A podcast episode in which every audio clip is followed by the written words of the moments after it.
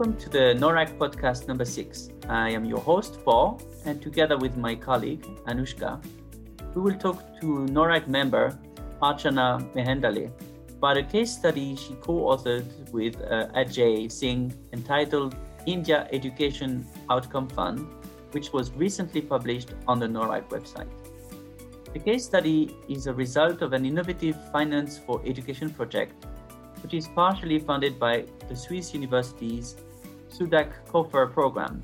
NORRAG partners with six universities in this two year project to research and develop multimedia materials for teaching and e learning on the underexplored topic of innovative financing in education and development. The publication is the first field case study of a series portraying how innovative financing for education has been implemented in diverse contexts in the global south. Today, we will discuss the concept and design process of the India Education Outcome Fund, an innovative of social financial India. It showcases the process of establishing a platform for, for providing sustainable and innovative funding at scale. And the case study is also available on the NORRAG website, and you can find it at www.norrag.org forward slash IFE. The two authors of the case study, Archana Mehendale and Ajay Singh, represent the project partner, Tata Institute of Social Sciences in Mumbai, India. Just a few words about Archana, with whom we speak today. She is an adjunct honorary professor at the Center for Education, Innovation and Action Research, Tata Institute of Social Science, or TISS. She had earlier worked as professor with the center and was also a research lead on the Connected Learning Initiative. Her research interests lie in the area of education law and policy, regulation, innovative financing, and education, so you can find uh, NORRAG on the social media on Twitter at NORRAG, on Facebook at norrag.network. And now I will hand over the mic to Anushka for a lively discussion with Archana. Thank you, Paul. And hello, Archana. We're really glad that you could join us today. And thank you for coming on to NORRAG podcast episode six. Thank you, Anushka. Thank you for inviting me to speak today. So, your case study explains the process of designing and establishing a platform, the India Education Outcomes Fund, and how it is working to provide innovative financing which can be used at scale to assist the country in meeting its education development goals. But for our listeners to get a better understanding, I wondered if you could explain to us what the India Education Outcomes Fund is in a nutshell and what its main goals are. Uh, yes.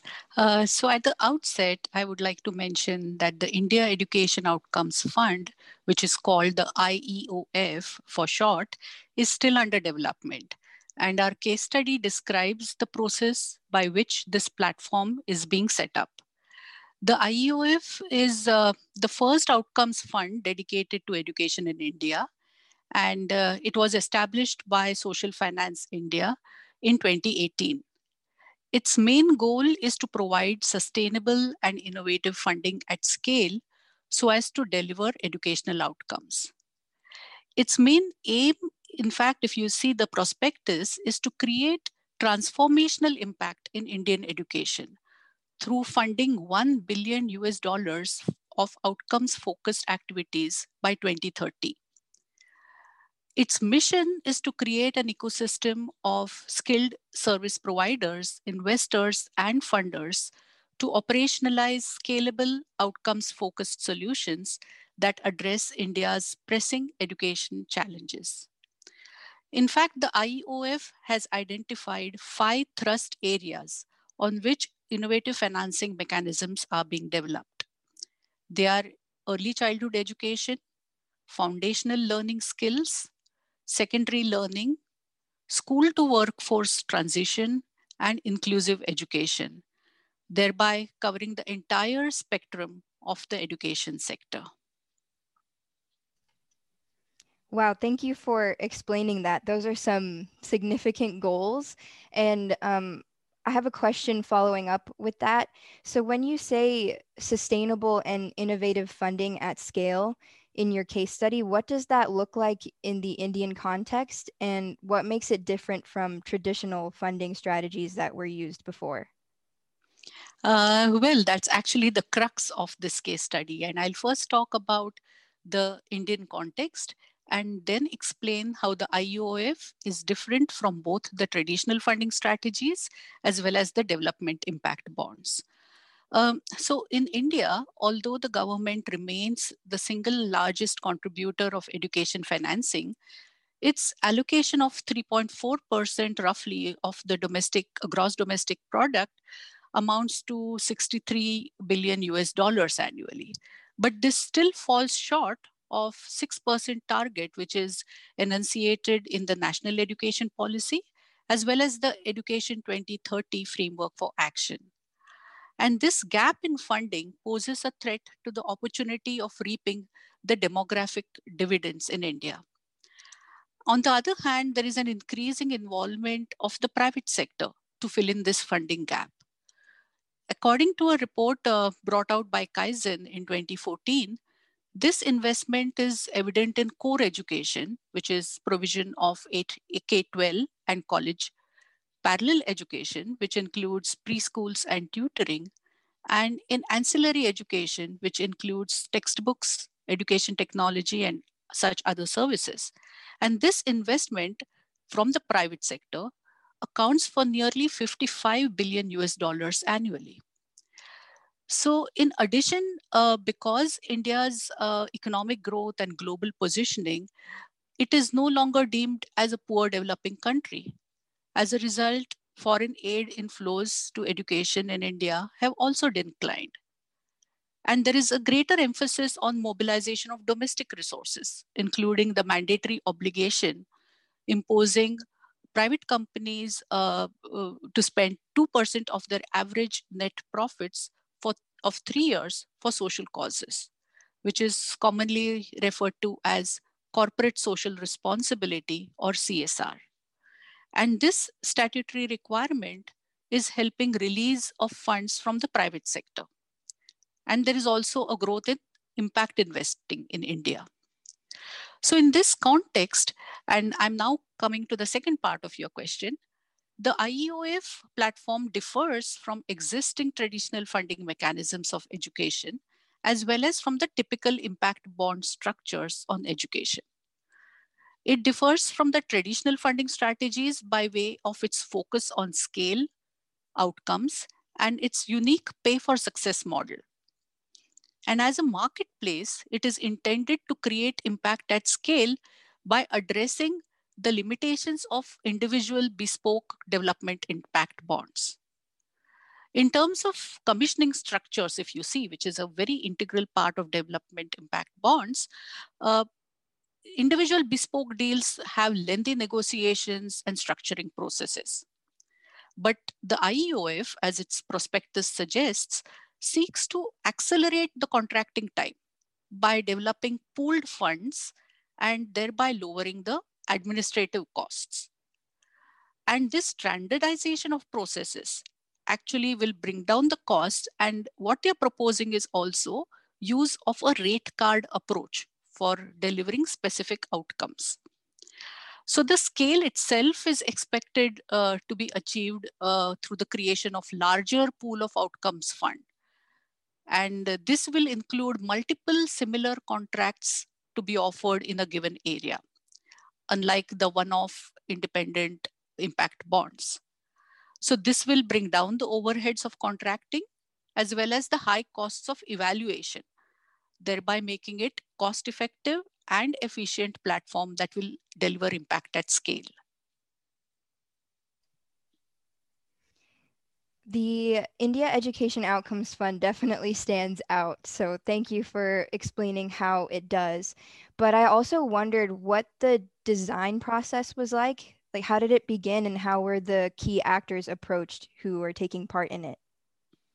Yeah, this to me was the, the most interesting part of the case study. And as I mentioned earlier, uh, we were very interested in documenting the process of setting up the IEOF ecosystem. And the case study describes this process in detail.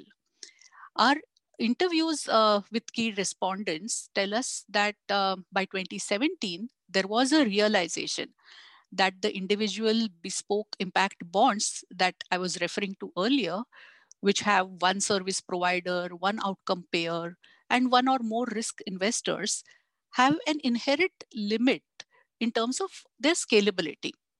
So, in August 2017, in a meeting between uh, Sir Ronald Cohen, who is the chairperson of the Global Steering Group for Impact Investment, and Mr. Ratan Tata, the chairperson of Tata Trusts, the need to establish an entity that would anchor outcome focused financing at scale and also align this with the achievement of the sustainable development goals came up.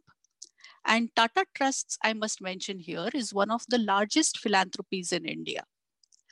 And uh, we were told when we were doing our interviews how Sir Cohen had also reached out to some of the people associated with the education sector and the social sector in India before he constituted the board of Social Finance India. He also met with officials at the Niti Aayog, which is the national planning agency, and the bureaucrats to understand the potential for such structures in India because this was being tried out for the first time. And uh, to then uh, Social Finance India actually came into being in 2018 with the support of Tata Trusts and the Global Steering Group for Impact Investment. But the creation of an ecosystem requires putting together a set of relevant stakeholders at different levels. And in this context, we are told that identification of high quality interventions and service providers who will actually deliver education outcomes was important. And it was also important that the service providers could absorb innovative funding and deliver impact at scale. And this was a very crucial task. So, at first, the IEOF conducted a service provider landscape analysis.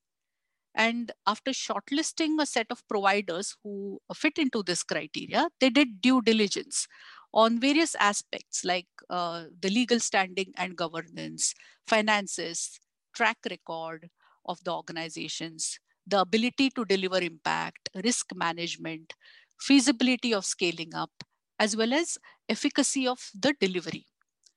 Um, in the pilot DIB that was uh, being uh, designed at that time, the third party evaluator was identified through a process of competitive selection.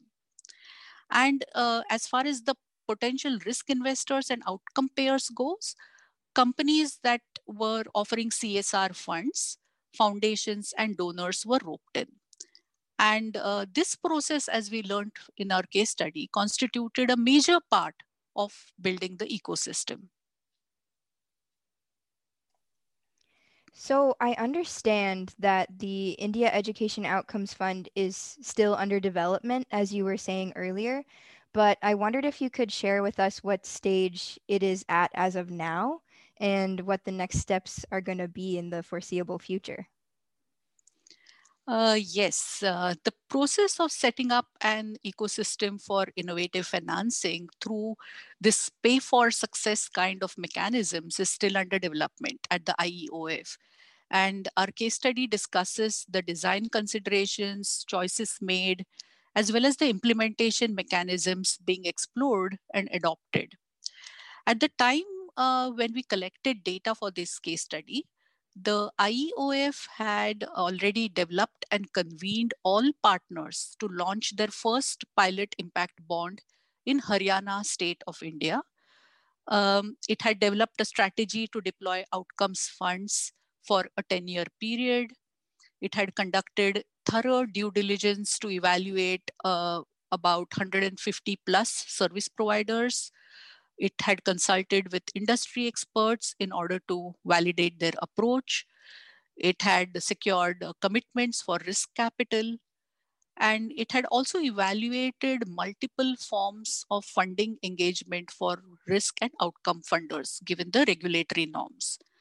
And at the time our case study actually went in for publication, that is in July 2020, the pilot impact bond in Haryana, which focuses on developing foundational learning skills among government school children was announced. Well, that's that's really cool. I'm excited to see where it goes from here. Um, but something so big as the India Education Outcomes Fund definitely comes with challenges, as you have detailed in your case study. But I wondered if you could let us know what are the biggest issues that um, you studied in seeing um, how the India Education Outcomes Fund was set up. Uh, yes, this case study really gave us an opportunity to speak with uh, various key stakeholders uh, as respondents uh, who were involved in setting up this platform. And it really helped us understand uh, the challenges they had faced during this process. Um, one of the challenges in this initial period was to find the right set of people with a unique blend of skills and expertise uh, those coming in from the finance sector needed to be sensitized to the social sector and vice versa. Uh, there was also a learning curve for those coming from the finance sector because the efficiencies uh, expected in the finance world were found to be lacking in the social or the development sector. Uh, we also learned that the initial delay in starting off was due to these initial teething troubles, as we may say, and an early inertia in terms of getting all the stakeholders aligned. Uh, there was no template or formula to work with.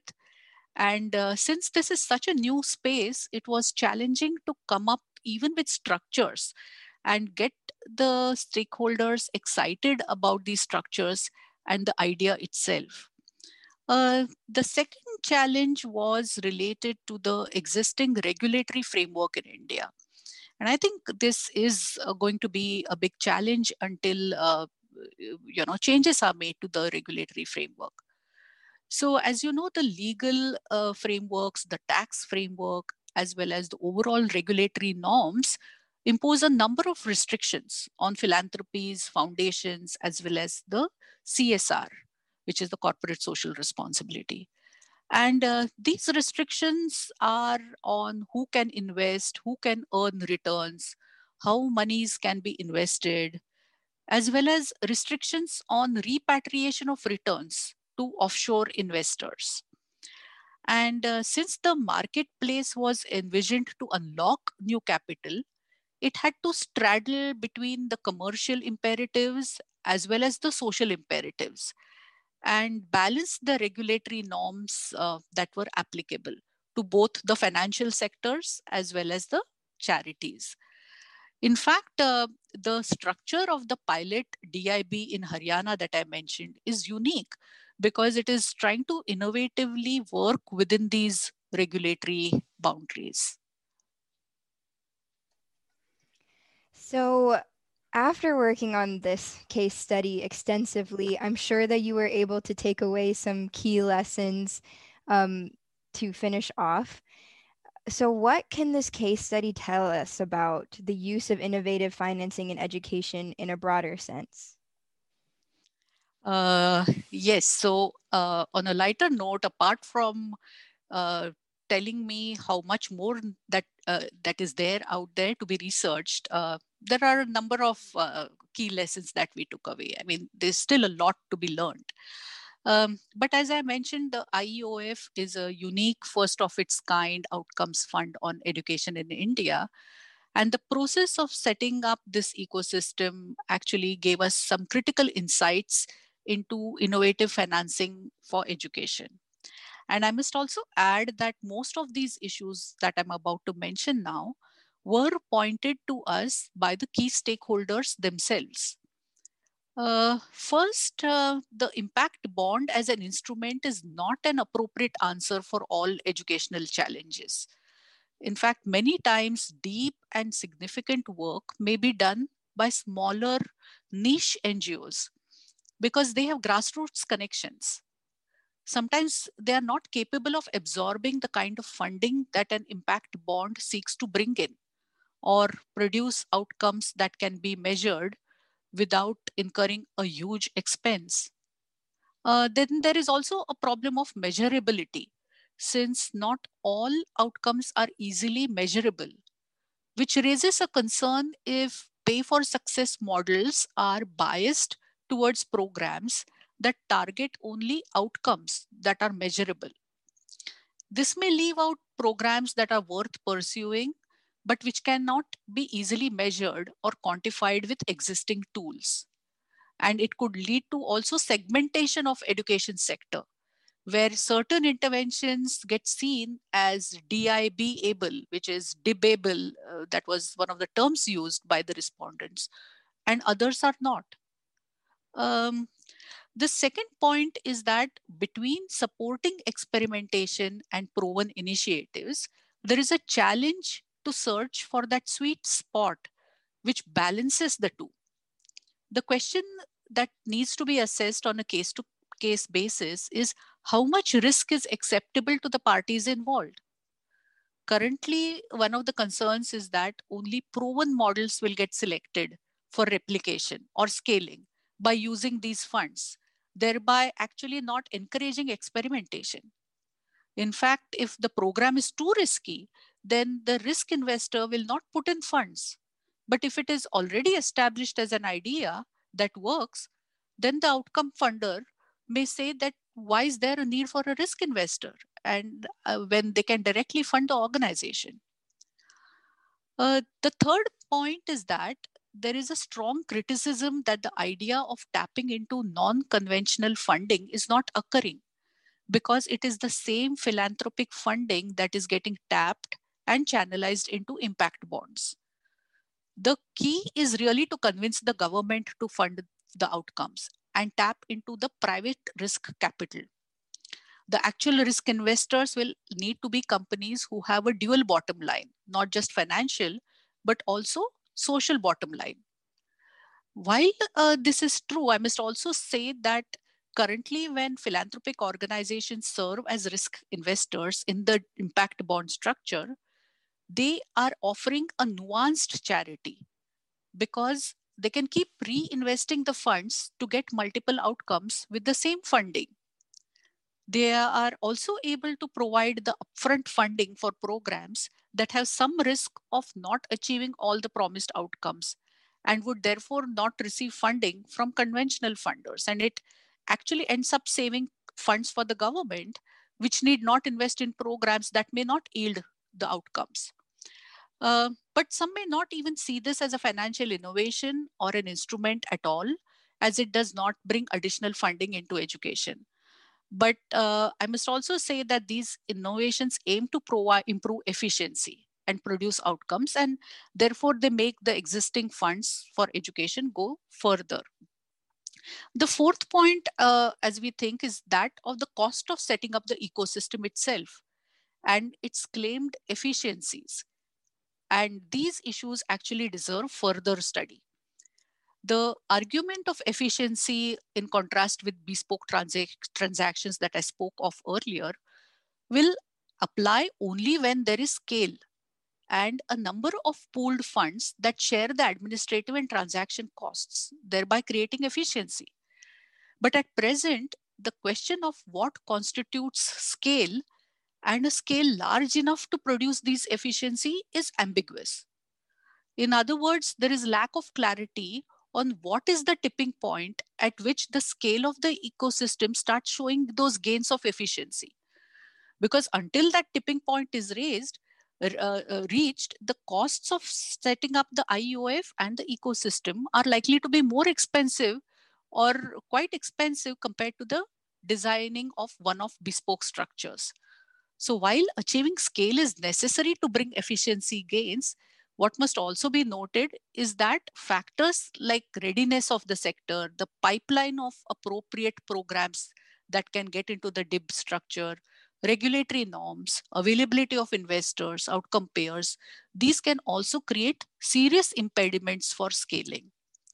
And lastly, I would like to say that India, with its size, complexity, and challenges of education sector, requires additional resources to be allocated for education in order to achieve the sustainable development goals. And innovative financing is a new and a very promising concept.